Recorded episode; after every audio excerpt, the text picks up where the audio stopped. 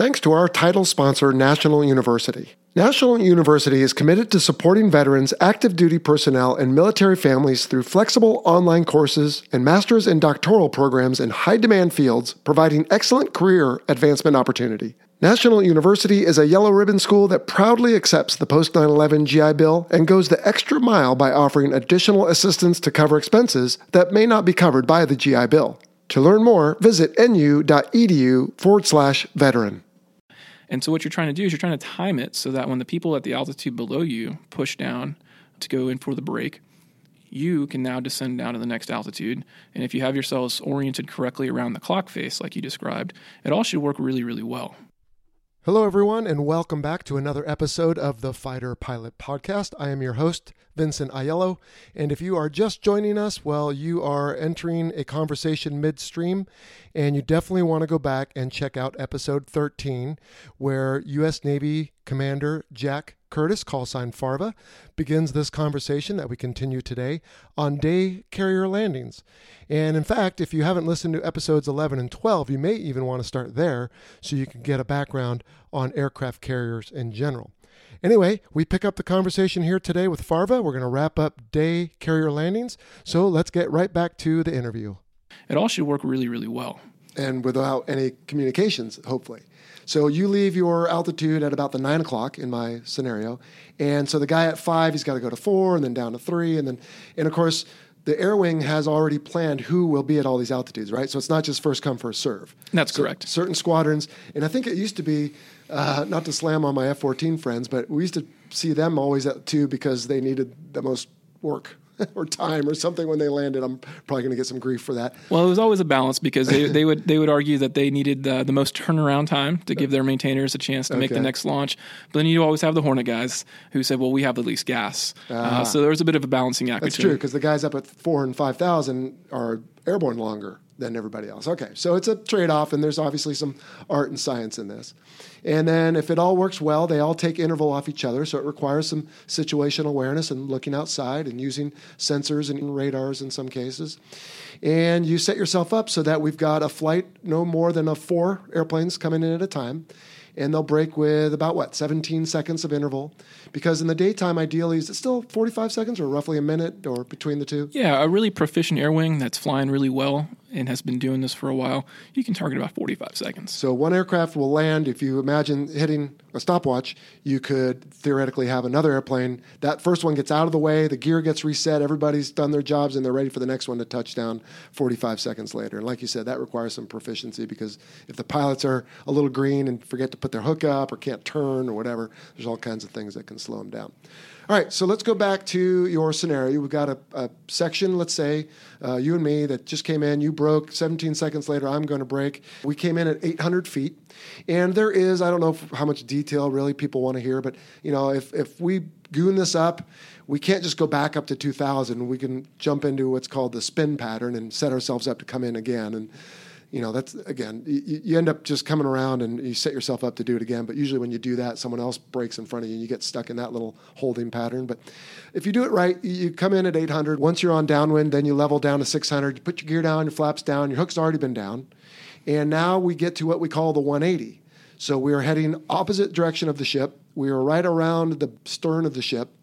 And we're going to make a procedure turn so that we arrive right around the wake of the ship ready to land. Now, before we do that, let's go back to what you used to do. I'd never had a chance to do this, but there are people, like you said before, landing signal officers who are already there, ready to go, watching this whole thing. And they can, oh, by the way, get on the radio and say, hey, you're cutting your interval out, or they can otherwise give us motherhood because it's all about safety. But those are people that are pilots, right? But for right now, or maybe for today, are helping out the landing evolution. So, talk to us a little bit about landing signal officers, who they are, where they come from, and what their responsibilities are for this scenario with the day landings.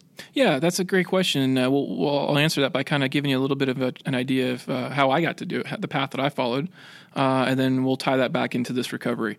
So, the primary mission for landing signal officers is safe and expeditious recovery of fixed wing aircraft aboard an aircraft carrier.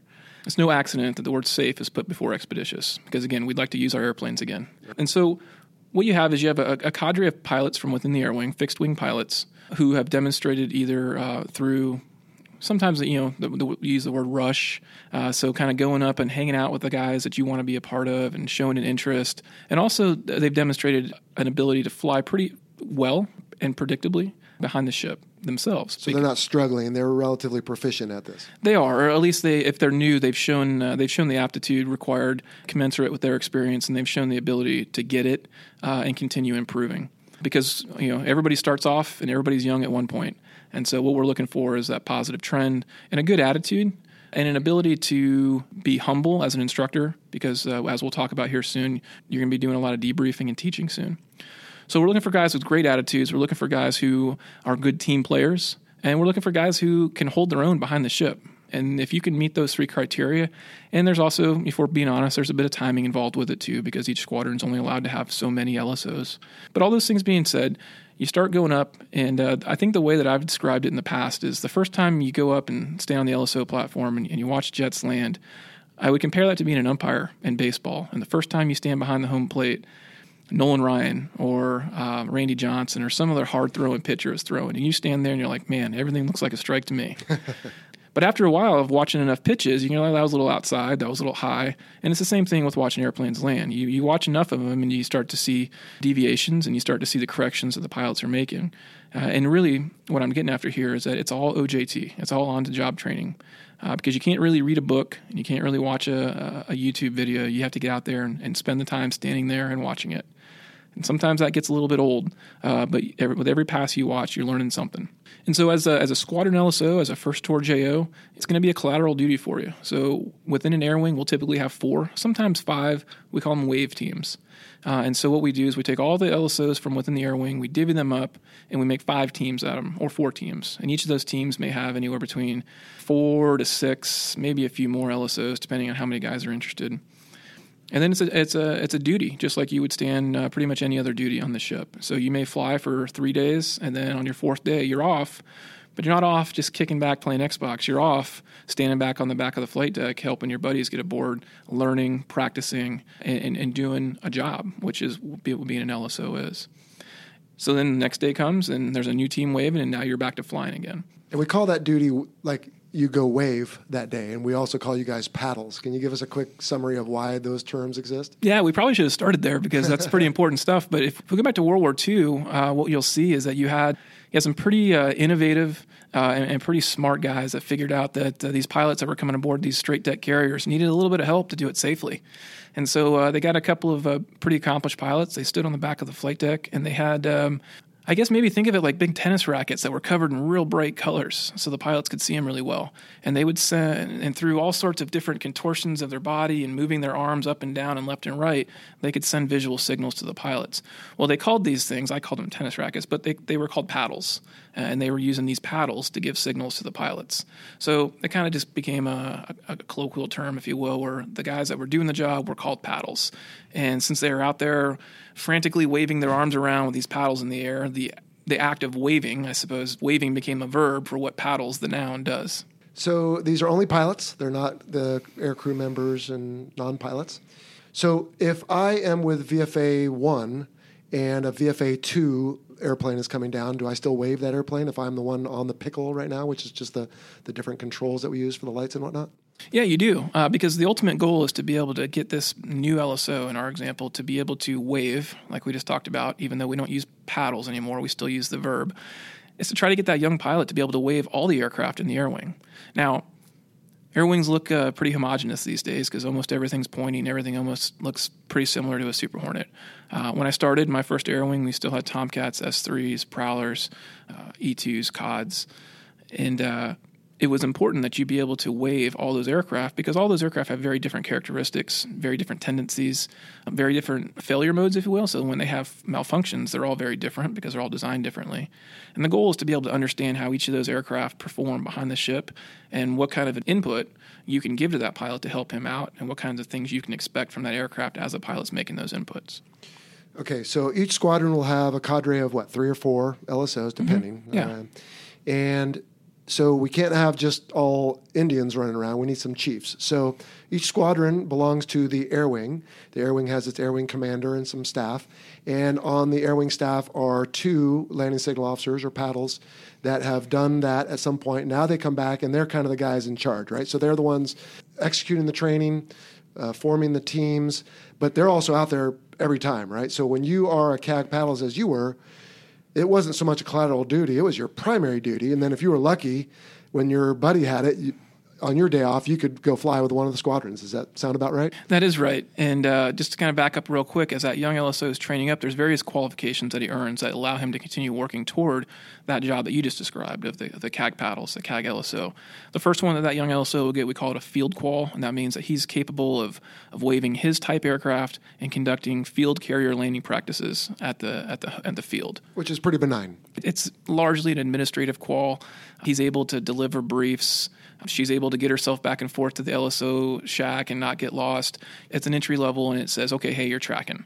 The next qual they would get, and this would require some time underway, is called our squadron qual. The next one after that would be your wing qual. Now, the wing qual is, uh, is the goal that almost all LSOs are working toward during their first deployment. If they're able to get that wing qual, which means they're able to wave all the aircraft within the air wing in all weather conditions, day and night, to include malfunctions, if they get that wing qual, it's a milestone. It's a career milestone for that LSO. And what it does, it opens a door for them to then go to the FRS and teach new students. Because without that wing qual, they can't go and do that teaching at the FRS. Once they're at the FRS and they're teaching students, that's when they become eligible to uh, to try to seek that CAG paddles job because they want you to have that experience of having seen some pretty colorful stuff from students, uh, and then carry that experience forward out to the air wing because at that point the buck stops here. I mean, for, as far as LSOs go, it's not like other positions where the higher rank the better. I mean, you really stop as kind of a mid-grade lieutenant commander 04, you've been in the Navy for about 10 years kind of thing. And beyond that, I mean, there are no air wing commanders or even squadron commanders that wave, except maybe on Old Timers Day, right? Yeah, it's true. And one of the interesting things about that CAG paddles job is uh, you're right. You typically, uh, when a guy gets first gets to his CAG paddles job, he's a lieutenant. He's an 03. Uh, he may have selected for 04, but he's, he's still relatively young and inex- uh, young and inexperienced in the in this broader Navy. Sure. But what's really interesting about that position is that young that young officer has tremendous access, reach, and influence on the aircraft carrier. You speak to the air boss a lot. You speak to the captain a lot because you are out there working the captain's flight deck. You're out there recovering aircraft aboard his landing area. Sure. You talk to CAG, the air wing commander, a lot and sometimes uh, sometimes as a, as a junior lieutenant or a you know junior 04 you feel like you're talking to those people too much because most of us try to avoid those senior ranking people. But in that position you're right because the buck stops with you as far as waving aircraft aboard the ship. You have a lot of influence uh, i don't want to call it power but you have a lot of influence and you have a lot of authority for a relatively junior officer. Sure. and uh, it should be wielded wisely. For sure Talk to us very briefly, if you would, about when you get to the LSO platform, what equipment we have out there. What we have out there primarily is we have a couple, we have two, uh, we call them, well, there's all sorts of different acronyms that we'll try to avoid, but generally speaking, we have a couple of screens that are uh, tied to the cameras that are recessed into the flight deck looking aft. So we can see the uh, aircraft as they're approaching the ship. We call this a plat. The biggest thing that we are using is uh, radios not the biggest thing, but one of the other things we're using is we're sure. using radios, and they look like old telephones, and they're really kind of clumsy looking and really antiquated, but they work. They're effective. They are very effective. And uh, so what we're doing is um, we got a couple of positions on the LSO platform. We've got one guy who's standing closest to the landing area. He's the controlling LSO, and he's not looking at anything except for the aircraft. Uh, and he's got that phone up to his ear. The next guy, uh, as we work our way outboard from the landing area, is the backup LSO. Uh, and typically, that person will be more senior to the controlling LSO because now he's not only just looking at the aircraft, but he's also cross referencing the plat so he can check lineup. Because we don't use those screens to judge glide slope for aircraft. Those are strictly to be used for lineup. We're using our eyeball and our, our very highly tuned and calibrated eyeball uh, to judge glide slope. And then outboard from the backup LSO is where the CAG paddle stands. And then what you normally have there is you'll have one of those enlisted teammates that we talked about with the binoculars who's helping you out and making sure that the correct settings are set. Now on those displays, you've got the ship's heading, you've got the readout of what the wind is, you've got to, if the if the deck is moving around a little bit because the seas are moving, it'll show you that. It gives you a lot of information. But at the end of the day, it's just like flying the airplane. You got to have a scan. You can't mm-hmm. just look at one thing. You need to keep your, your scan moving and look at a lot of different things. For sure you have to keep your situational awareness up. Uh, it'll tell you if the ship's heeling or turning and all kinds of different stuff, which is relevant in those few critical seconds when the ship, uh, rather, rather the airplane, is uh, is coming aboard right at the last minute. And then you have you have a little. Um, I don't know what you call it, but almost like a uh, escape uh, mechanism there if an aircraft is distressed. And you guys, I mean, you're literally feet from a landing aircraft. So if there's a last second emergency and it starts heading towards you guys, you have a little way to jump for safety, right, without actually going over the ship. No, you do. If everything goes well, you've got several feet. Uh, when things start to get a little bit colorful, is when you, like you said, you got a few feet. Uh, and so outboard of the LSO platform, you've got it's a big rubber net uh, that goes down maybe about 10 feet, uh, and it's there to use if you need to get out of the way of something quickly. I've never heard of anyone using one. There's been times where I probably should have. Really? But more often than not, I would use it to take a nap between recoveries. All right. So let's say I wasn't an LSO, but let's say I was, and my roommate is coming down, and I decide that he and I are good buddies, and I'm going to tell him, "Hey, Joe, just you know, just bring it a little over here to the left. Oh, you know, you probably need to add a little power. Can I just say whatever I want on the radio in those few 17 seconds or so when uh, Joe is landing, or do we have some terminology that is specific? we have very standardized terminology. Why is that? Well, for a number of reasons, but to, to make it most simple, because our radios aren't always perfect. Uh, and sometimes the radios cut in and out. Sometimes somebody else might be making a radio call over that same frequency while you're trying to communicate to the pilot. And so if we have very, very purposeful and very standardized terminology, and oftentimes you don't need to hear the entire transmission, you can hear a part of it. And so, for example, if if the pilot is uh, lined up a little bit left of center line and I need him to correct to the right, there's only one thing that I'm going to say, and I'm going to say right for lineup take that to the other side of center line. If he's lined up to the right side of center line and I need him to get on, I need to make a correction to the left, I'm going to say come left. It's unambiguous. If all he hears is part of that transmission, he knows what I meant. Uh, and so those are for, for, for lineup corrections. And you've got a number of calls as well that relate to glide slope. Some of the ones that maybe people who uh, watch videos on YouTube are most familiar with would be power, wave off, and different commands like that. Right. And some of this, unfortunately, has been learned through trial and error. Wasn't there a T2 uh, several years back that they said work it on speed, which was a bit non standard, and it was interpreted incorrectly by the pilot, so he actually slowed down more? Yeah, more or less. You know, not to get too far into the details, but he had a he had a, failure with uh, his AOA indicator, uh, and the LSOs were seeing uh, they were seeing that he was slow and uh, instead of saying you're slow or instead of saying power, which is what the aircraft needed, they right. said work it on speed. But inside his cockpit, he didn't think that he was slow. So he's looking at a light indication for his angle of attack for AOA, but the LSOs are looking at the whole airplane. Okay, so the terminology is there because we trained it with it at the field in the simulator and from day one on our landings, and we know that when he says this, that we do this with the airplane, and there's no question about it. Now that being said, it's not a pure science. I mean, there's a little art to what you do, especially if I'm coming down and having a rough night. You can kind of sweet talk me a little bit, right? I mean, early in the past, you don't have to give me direction so much as you can tell me where I'm airing. Hey, you're lined up a little left. But when the chips are down and it's in the it's in the short hairs, then you need to tell me.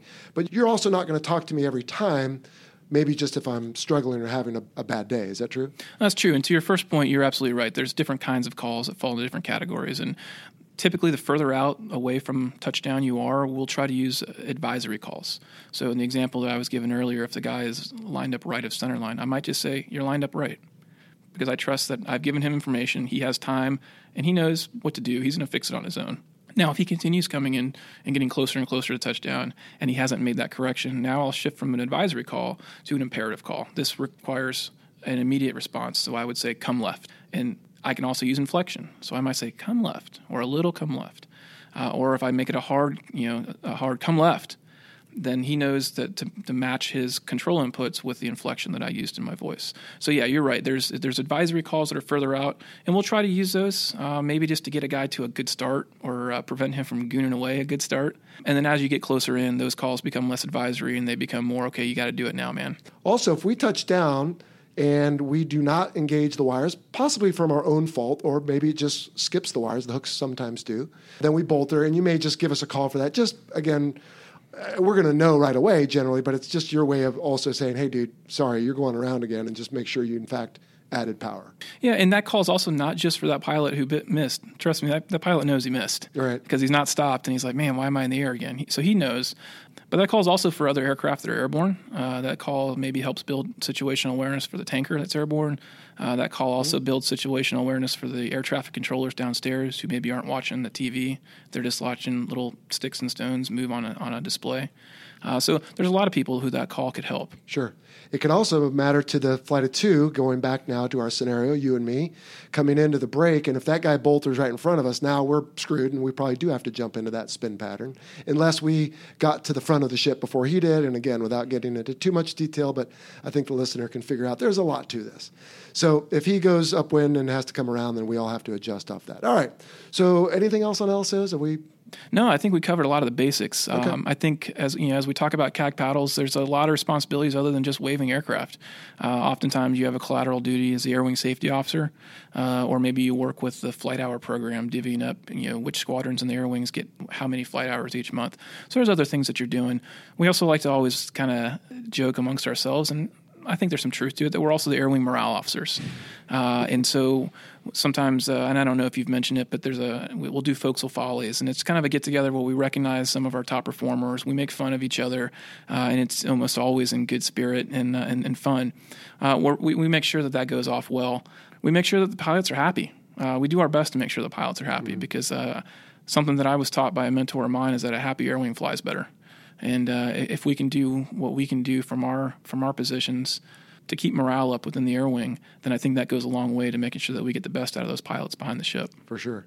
Yeah, that I mean, those guys. Every air wing I was ever in, the CAG paddles were kind of the goofy guys that you love to see in port, you know, and buy them a beer or whatever and, and have a good time. But you also trusted them with your life, and you knew that they were there for. And you always, at least I did, enjoyed hearing their voices. If you had to hear a voice on the radio, because you knew it was them, and it, they'd bring you home. So. All right, so let's go back to our scenario. So you're at 180, uh, you're at the 180, I should say. You're at 600 feet. Your gear and flaps are down. You're slowing to on speed, and now you're going to make that procedure turn. And I don't think it's necessary, Farva, that we tell them the rate of descent, the angle of bank, and all that. Uh, but we get ourselves around so that we've just crossed the wake, and we're at the what we you would call the start and it is at that point then we're going to start flying down and, and getting ourselves aboard. So talk to us about gosh i mean the whole thing. I mean you, you're, what you're doing with the airplane and what the lsos are seeing and what we call the different portions of this procedure uh, all the way to touchdown there. Yeah so to kind of back up real quick to the 180 like you mentioned one of the real important things that we need to pay attention to uh, when we're coming in for the break uh, is how much g we apply and how fast we're coming in because we want to be a, a, very predictable and set distance away from the ship laterally. So well, let's just say at 1.5. So we want to be a mile and a half uh, beam from the ship.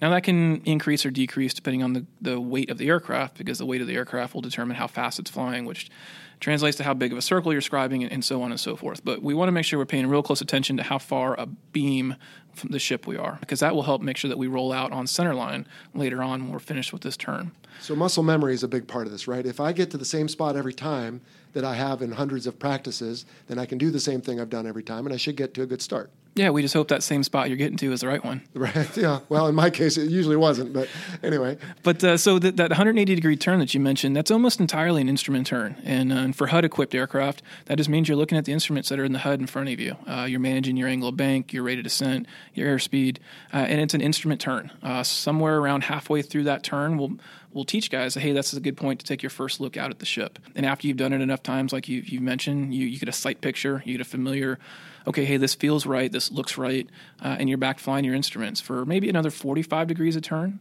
Uh, and as you're crossing the wake, like you mentioned, if there is a wake, you start to be able to see the meatball. And we'll, we'll describe what that looks like here, here in a few minutes. But you start to see that, and you start to slowly transition your scan from the instrument scan in the HUD to more of an outside scan as you uh, manage the aircraft's energy, its angle of bank, to roll out on centerline, hopefully on glide slope, uh, with the aircraft under control.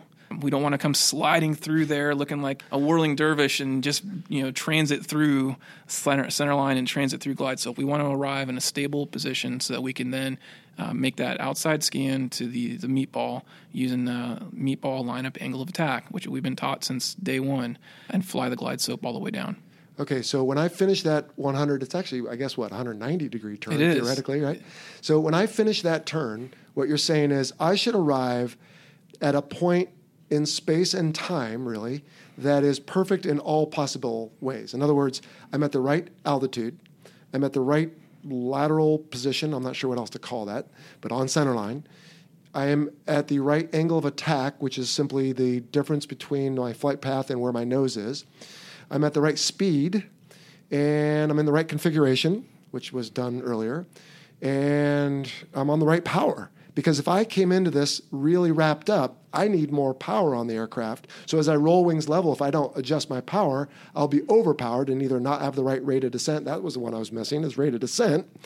So everything has got to be right on here in order to get to that spot so that hopefully you're now just making fine tuned corrections all the way down. And at this point, you went from looking inside almost exclusively for the first 90 degrees to now you are taking a quick glance at things inside, but for the most part, you're looking outside. Now, you talked about the meatball. Let's talk about the lens real quick. What, what are we looking at to gauge our glide slope relative to the path we want to follow to get to where we want to land? Yeah, so I'm going to try my best to to describe this, and I I, I think I can do it. right. Um, so draw a horizontal line in your mind, and those that horizontal line is green. That is the we call it the datums, and that is our horizontal reference. And that those those green lights are always lit. They don't move. They don't change. That is our horizontal reference line. About halfway down that green line, there's going to be a row of vertical lights, and those lights are all tilted at a, at a very specific angle. And the way that those are designed to work is that you should only see one of those light bulbs at a time, depending on where you are in space. So you see all the green, but only one yellow, and the yellow will be relative to where you are on the glide slope. Correct. So if you are if you're high above glide slope, you'll see the a yellow light that is noticeably above the green horizontal line. Okay. If you're low, you'll see a yellow light that is well below that green horizontal line. If you get low enough, the bottom two are red, and those are meant to really get your attention. And uh, you don't want to see those I've seen red. yeah, we, we all have, but we strive not to. And so each of those uh, vertical lights, it's called the source, and you should only see, you will only see one of those at a time, depending on where you are in space. Those lights are focused to infinity, so really your eyeball is the limiting factor for how far out you can see those. But if we do a little bit of geometry, the further out we get from that, because they're all oriented at a bit of um, kind of think of a, a, a fan of light. The further out you get from the source of that fan, the taller each of those cells get. So as we get very, very, very close to touchdown, the wedge of light that each of those cells is casting is pretty narrow, maybe just a couple feet. But if we go out to a mile, that same wedge of light that's only maybe a foot or two at touchdown might be 25 or 30 feet. Uh, and so it really depends on how far away from that lens you are, how accurate of information you're getting from it. And that's why if we back up a second, the further out we are, we tend to fly our instruments until we get closer in, and then we can get more reliable information from the meatball. It was designed to fly fast and at treetop level, carrying 24 nuclear weapons. Today, it bristles with smart bombs and guided missiles. The B 1 bomber, called the Bone by those who fly and maintain it, is the most heavily armed bomber ever built. Sleek and powerful, the Bone remains a mainstay of American air power 50 years after its first flight. Hey everyone, this is Ken Katz, call sign Primetime, and my book, The Supersonic Bone, a development and operational history of the B 1 bomber, tells the true story of this magnificent airplane. In this book, you'll read stories told to me by those who were there and see lots of great photos of the bone. Anyone with an interest in modern military aircraft will enjoy reading The Supersonic Bone. Available through the usual online retailers and aviation booksellers. Pick up your copy today.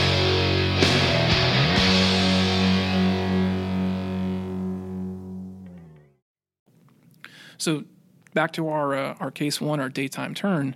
As we're coming through those last 45 degrees of turn, we should see the yellow ball. Uh, and for a whole number of reasons that are beyond the scope of this, it should be it should be above the datums. It should be above the green. As we roll into the start, like you mentioned, we want to have our energy, and there's a there's a lot of components that make up our energy. Uh, it's, it's our where our left hand is. How much energy are we putting into the engines or asking for from the engines? Are we at the proper AOA? What's our angle of bank? Because that's going to determine the vertical and horizontal components of our lift vector. There's a lot of science here, but really what it comes down to is getting the aircraft in the right piece of sky with the right energy on it so that you can then transition into flying the meatball all the way to touchdown.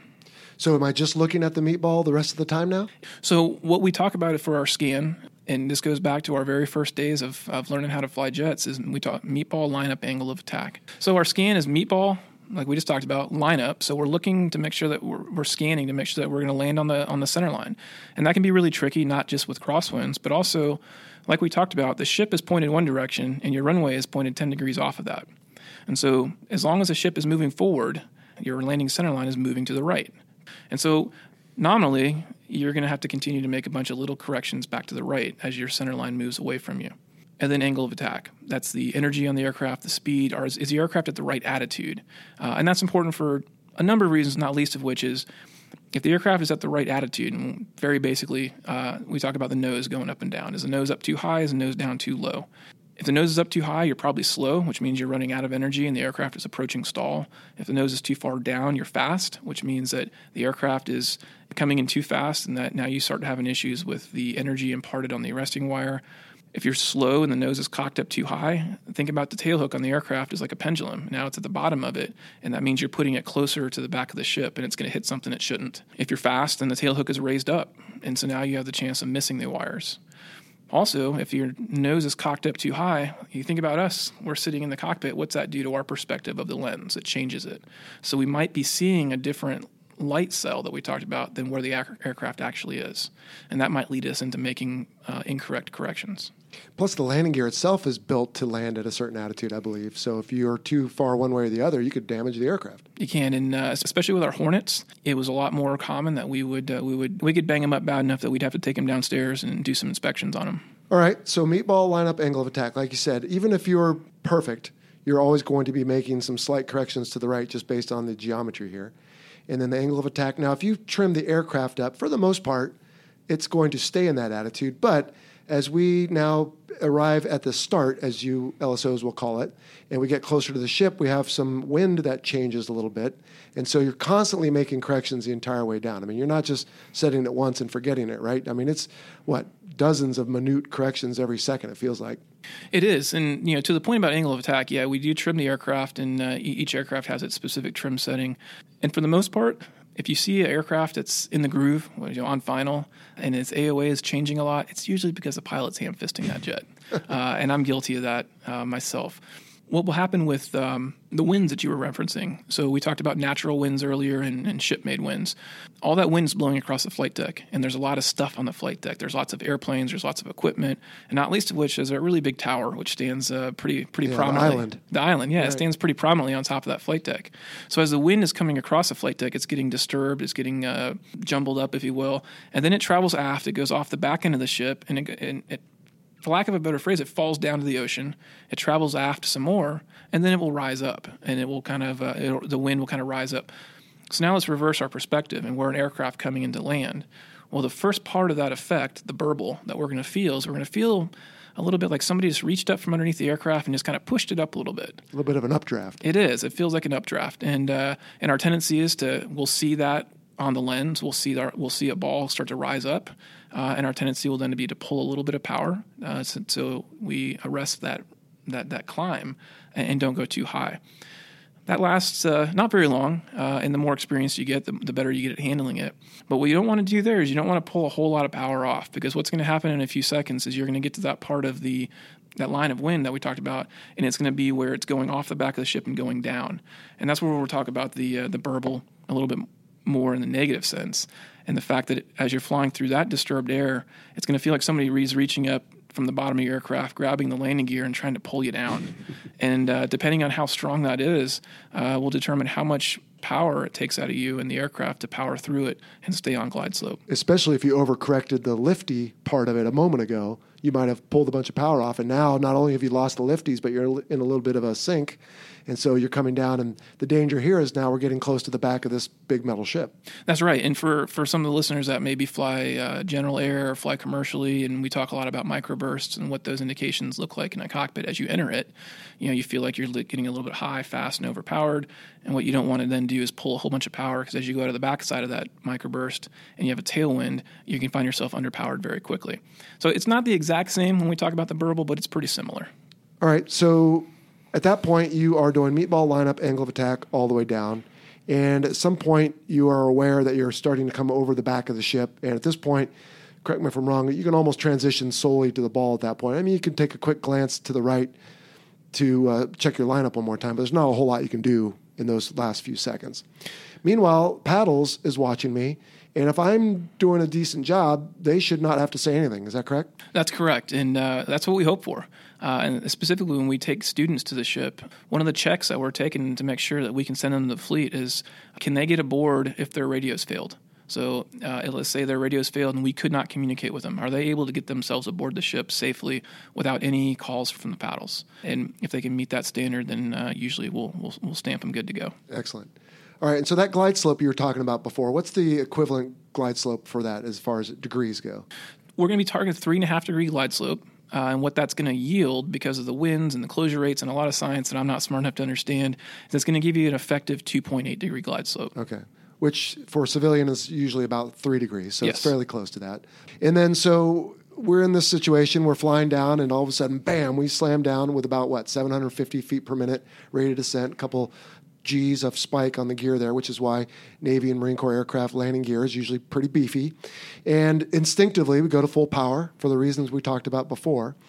And if everything has worked out right, on a four wire ship, we should have hit the three wire. Now, why is that? The wires are numbered from aft to forward.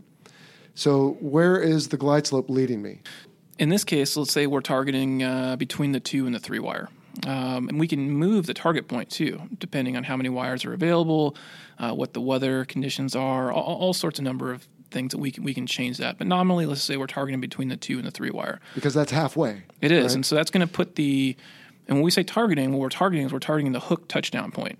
So there's only really one part of that aircraft we're concerned about, and that's the tail hook. Putting the tail hook the, on the right piece of flight deck to engage the, the, the arresting wire. So we back up to that three and a half degree glide slope, which has given us about effective three degrees what that's going to give us, all things being equal, on center line, on glide slope, and on speed, on a four wire ship, our hook should cross the back of the ship with about 14 feet of separation. So, yeah, to your point, we're targeting the three wire. Our hook should touch down in front of the three wire. We catch it, full power, we stop. So, if I'm a little low, I might catch the two. If I'm a little high, I might catch the four or bolter. Mm-hmm. If I'm really low, I might catch the one. Or if I'm too low, you'll just send me around. Now, after I land and shut down, generally the LSOs as a team will come around and debrief me. Now, we have nomenclature for the pass. So talk about that and then tell me why we have grades, if you would. And you can do that in the opposite order if you want. Yeah. So I think we'll start with the, like you said, backward. You ask any number of pilots, you're going to get any number of opinions and answers of why we have grades. I think the ones that, uh, that I subscribe to most is that it draws out the best. Uh, every time. If every time you go out there and you know you're getting graded, we're all competitive people and we all want to get an A. Uh, anytime we show up and we take a test or we do something, we want to we want to know we did it well. And so I think by grading the passes, it forces, or at least it ought to bring out the best in each person if you know you're being graded. And that's important when we're doing something that can be as dangerous as landing aboard ship. Because the byproduct of doing your best will be that it'll be a safer pass. It should be. So, how do we grade these passes? Well, the best analogy is A, B, C, D, and then then an F. The best that you can get is an OK underline and that's that's like a unicorn, right? It is a unit. It, it, you know, and you may get that on your last your last trap in the Navy, or if you brought aboard a jet that was banged up and it was really really hard. So it's, it's pretty rare, but you know, all things being equal, your A, that's an okay. So we tend to understate things. So, you know, some people might hear okay, well, it doesn't sound very flattering. Well, an okay is what you're striving for. Uh, and that means that it was a good pass. Um, there were some deviations, but they weren't big and you handled them correctly a B. We call it a fair pass. Uh, and there were some deviations. They were probably a little bit more than what we would have seen out of an OK pass. You handle them well, but we'd like you to do a little Safely better. enough. Yeah. And then we start getting into the ones that we don't necessarily like to get so much, like a no grade. So they were below average deviations. Your corrections maybe weren't necessarily the best or they weren't timely. And we don't really want to see that pass again. And that's that's where we start looking at our C's, our C minuses, our D's in that in that comparison. You know, there's some the wave off. Uh, so if you come around and you just got you got everything out to lunch and you're not safe to come across the ramp, we need to make you go around, try it again. We're going to wave you off. We're going to hit a button. It's going to make all the red lights flash, and your grade will be wave off. Uh, we don't want those.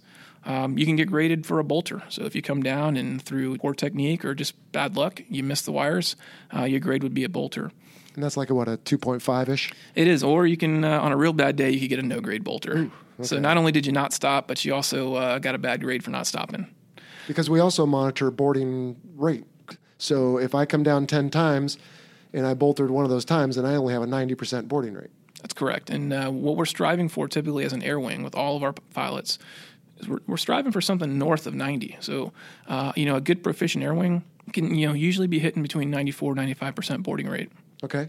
So we get these grades, and we over a weeks at a time will have a string of landings, and they'll either be okay or fair or whatever. And then you talked earlier about forecastle follies. So talk to us about the line period and then the little celebration that we do there. Yeah. So a line period I don't think it has a defined length, but it's just some period of time underway, usually between port calls. It could be six weeks, it could be eight weeks, something in that ballpark. And what we'll do is uh, we'll take we'll take the average, kind of like we talked about a GPA. So the way that you would look at your your report card, if you will, for that line period is, uh, hey, I had a 3.75 GPA, which means I had more OKs and fairs, and I had a, a 97% boarding rate, pretty strong. And you know, I think most guys will be pretty happy with that, but that's not gonna that's not gonna get you in the top ten uh, in most air wings these days. Um, and, and, what we do is we recognize the top ten ball flyers in the air wing, and I think that helps to kind of build that competition, which we talked about earlier, brings out the best, or at least should be pushing people to give their best. So what we'll do at the end of that line period is we'll all meet in the forecastle, which is a, a room up at the a, big space up at the front of the ship, uh, and we'll we'll recognize those those best pilots in the air wing. We'll put on some skits. There might be some songs, uh, some silliness. Some of the more savvy uh, JOs can uh, they can make some pretty good videos. Uh, and really, it's just a it's a, a, real irreverent time to make fun of each other in a good spirit, to have fun at uh, some senior officers' expense. Uh, and the air wing usually picks on the ship guys. Yeah, for sure, especially yeah. the air boss oh, and yeah. you know sometimes the captain or the admiral. But it's time for the air wing to come together, recognize the strong performances. Also, if you've met a milestone. So let's say you've got 100 traps on this particular ship. Uh, we'll recognize that. And, uh, you know, sometimes you see some pretty impressive ones. You'll see some of the more experienced guys getting four or five, uh, 600 traps on one ship. That's pretty wow. rare to get them all on one. Yeah. Um, but we like to recognize those strong performers and do it in front of our peers.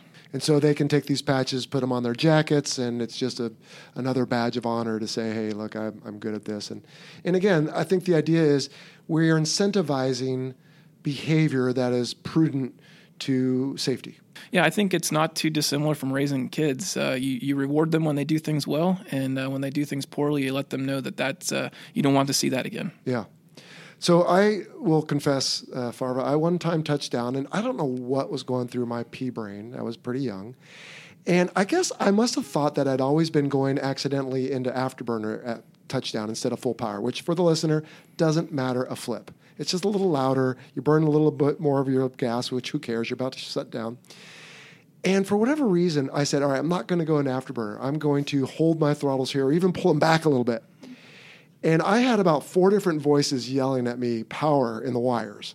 Even though I was coming to a stop, I did not raise the power. So, can you guess what kind of pass I was graded on that one?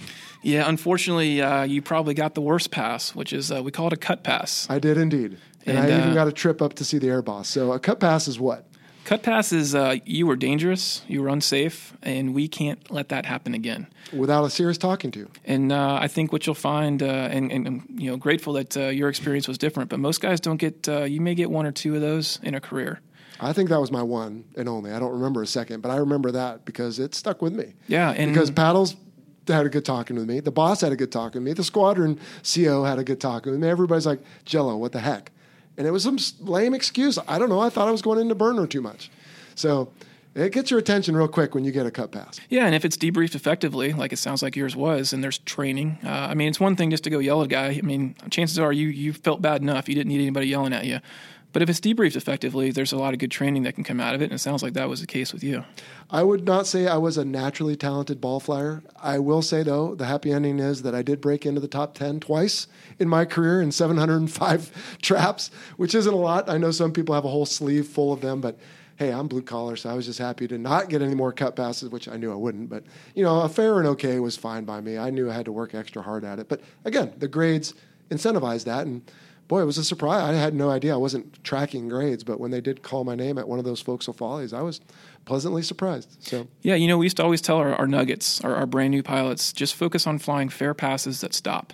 Yeah. Uh, and if you if you focus on flying fair passes, it means you're doing the fundamentals well, and, and the OKs, the grades will take care of themselves. But fly fair passes at stop, and if, if you can make that your foundation as a, as a professional uh, naval aviator around the ship, you're probably going to do pretty well. For sure. All right, Farva, we are just about out of time here. I do want to cover, though, quickly a couple more things. So, in our scenario just now, it was a beautiful day and it was what we call case one. If the weather is just complete dog squeeze, as we would call it, uh, then we have to go to case three. Now, we're going to talk about that on the next episode, but essentially, I'll just answer my own question here. That's where we stack up differently, way behind the ship at about what, 15 or 20 miles and more, single aircraft. But in the daytime, we can also do a case two, which is kind of a hybrid of the two. So, can you just quickly touch on how that works? Yeah. So let's say there's a let's say there's a, a pretty solid uh, undercast right around a thousand feet. Well, we know that we can operate safely underneath that uh, if the visibility is good enough. But we got to have we have to get underneath it in a pretty safe and standardized way. So what we'll do uh, is we'll use an instrument approach, uh, a TACAN approach, and that will be the way that we get under that overcast so that we can get into the clear air to fly that normal daytime pattern. So we can have up to two aircraft in a formation. And whereas before we needed people to have the situational awareness to collapse the stack on their own, now in your scenario you might have a marine layer. Let's say anyone who lives near the ocean is familiar, just that blanket of clouds at a thousand or twelve hundred feet, right at that perfect altitude, as you know probably from doing some CQ, to drive you to case two. And we can all hang out in pairs back there, and then when they tell us when, we can push down at the appropriate speed and and vectors, and we can arrive where we did in the case one scenario, except now the visibility may be poor. So there might be a little more comm, right, to ask, hey, is there anybody in front of me or can I break now? Uh, but once you break, the rest of it's pretty much the same. Yeah, and, and, just like we talked about the calls that the LSOs can give the pilots being very standardized, those calls you mentioned, those low visibility calls or low vis calls, mm-hmm. those are also very standardized, and they can help build people's situational awareness if the visibility or the weather gets uh, a little a little dicey. Excellent. All right, dude. Well, I still have a lot of stuff on my list here, but I think we can cover all those in the next part on night landings. I really want to thank you for this. This is great. I'm sure there is something we probably didn't cover that someone wants to know, but there's always question and answer segments on the show. So who knows? Maybe I'll call you up or to see if I can wing it. But I do appreciate it. This has been, I hope, very interesting for our listeners. And anyone who listens to this show has probably been on YouTube already and checked it out. But we'll get a channel going as well and, and let them take a look. Before we let you go, a couple standard questions here. Uh, first off, what's the future hold? So you said you're back at the RAG, as you called it, the training squadron, but you're not a newbie. No, I was uh, I was fortunate enough uh, to get selected for command.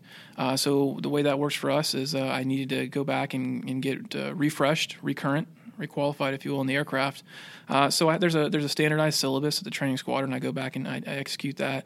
There's some other academic, uh, some leadership schools, and all sorts of stuff like that that we go to, and that takes you know several months to work your way through that. Uh, ultimately, uh, here in a, in a few months, I'll be showing up to my fleet squadron as the executive officer. I'll be working for a great guy, a friend of mine. He'll be the skipper. Uh, we'll go through uh, you know 15 months or so in, in that with him as the CO and, and me as the XO and then, uh, knock on wood, everything goes well. About 15 months later, uh, I'll have the privilege uh, to take command of that squadron uh, and lead them for the next 15 months. Outstanding. And then, of course, if that goes well, that can lead you to all kinds of future opportunities. Well, we'll have to keep in touch with you and let the listener know how you're doing. So, good luck on that. I hope you have a great tour. You'll be deploying again, and I know you've got a family who will miss you, but you know, we uh, I hope I can represent the listener here. We thank you for your service and your dedication and your sacrifice going out. I, I guess maybe I've got a couple years on you, but I can't imagine going out for six or eight months anymore. So God bless you, man. but uh, stay safe out there for sure. All right, and then our final question, Farva, is how'd you come up with the call sign? Well, uh, around 2003, uh, I was finishing up the, the training squadron the first time, getting ready to go to my first fleet squadron. They were deployed over to the Eastern Mediterranean in support of uh, Operation Iraqi Freedom. And about that time, uh, the movie Super Troopers was out and was pretty popular uh, around the, the, ready rooms on carriers. And uh, they must have watched it every night on their way home from that deployment. Uh, and they had decided regardless of who the next new guy was, his call sign was going to be Farva because in that movie, Farva's not shall we say, the most popular, uh, handsome, wise, uh, or just. Uh, you know, so you were doomed from the start. You had it didn't matter what you looked like or what your behavior was. Well, then I showed up and they got to look at me, and uh, they were like, "Well, this just fits too well." um, I, you know, carrying carrying a few extra pounds in the middle and a bad haircut, and apparently I looked just like him. So uh, it stuck And um, you know, I've, I've done a lot of dumb things since then, but apparently none of them dumb enough to change it. Did you see they're coming out with Super Trooper 2? Oh, I'm excited. Yeah. and Farva's in it, so you got new opportunity to shine. All right, Farva. Well, unless you can think of anything else on day landings or arresting gear equipment, I think we have covered everything there is. So unless you got any parting shots, I think we can wrap this up and get out of here. No, thanks for having me, Jello. You're quite welcome, dude. Well, uh, good luck out there, and we'll see you. See ya. All right. Well, that was a really awesome discussion. Once again, my thanks to Farva. Is he a great guy or what? I know there's a lot more we probably could have covered, a lot of nuances and subtleties of all the different, you know, equipment, the paddles, the way we fly the ball. We could probably go on for hours and hours, but we're going to leave it at that. And yes, I really did get a cut pass, and I'm ashamed to admit it, frankly. But one nice thing about this podcast is it's kind of a way for me to gain closure on things and share my embarrassments with everyone. Not sure why that's therapeutic, but it seems to be. And like I said, I came back from that. So I think anyone who has a setback in just about anything they're trying to do, it's not the end of the world for them. You know, with the right training, the right coaching and mentoring, they can bounce back like I did and still have a successful career whatever it is they're trying to do. So keep that in mind if you're in a leadership position and you've got some young person who just needs some experience and mentoring.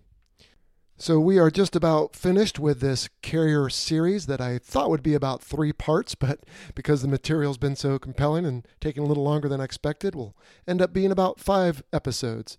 And we will wrap it up next time, episode 15, with night carrier landings.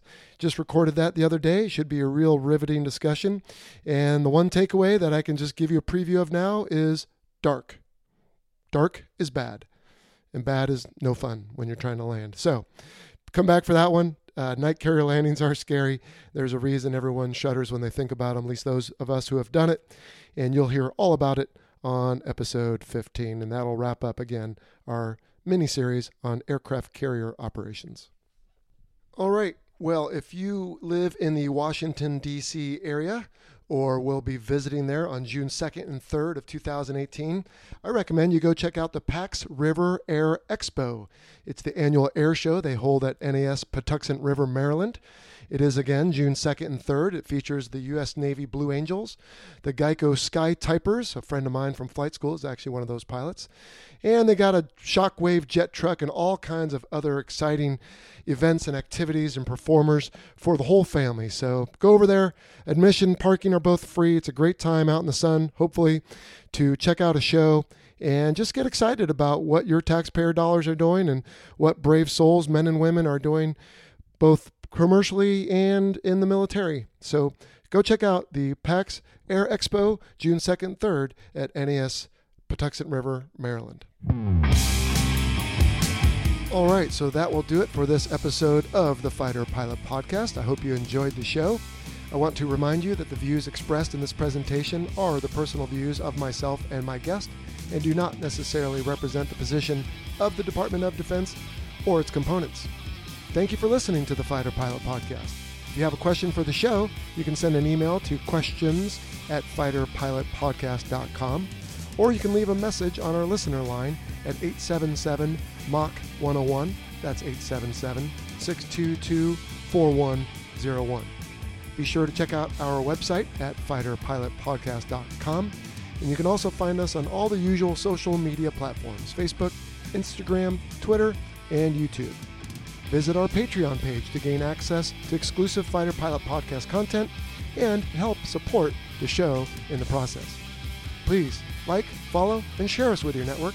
And if you have a moment to leave us a rating and review on iTunes, we would greatly appreciate it. So, like I said earlier, we will see you back here in about 10 or 11 days to finish this carrier series on night landings. Until then, you take it easy. See ya.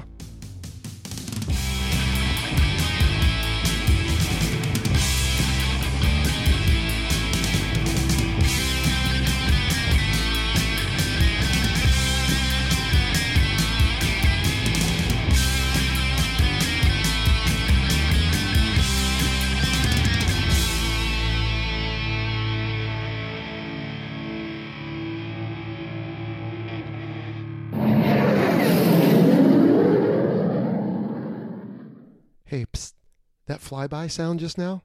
That was me buzzing episode three guest Vern Vernalis on his fishing boat off the coast of San Diego a couple years ago. It was awesome. Thanks to our title sponsor, National University. National University is committed to supporting veterans, active duty personnel, and military families through flexible online courses and master's and doctoral programs in high demand fields, providing excellent career advancement opportunity. National University is a yellow ribbon school that proudly accepts the post 9 11 GI Bill and goes the extra mile by offering additional assistance to cover expenses that may not be covered by the GI Bill. To learn more, visit nu.edu forward slash veteran.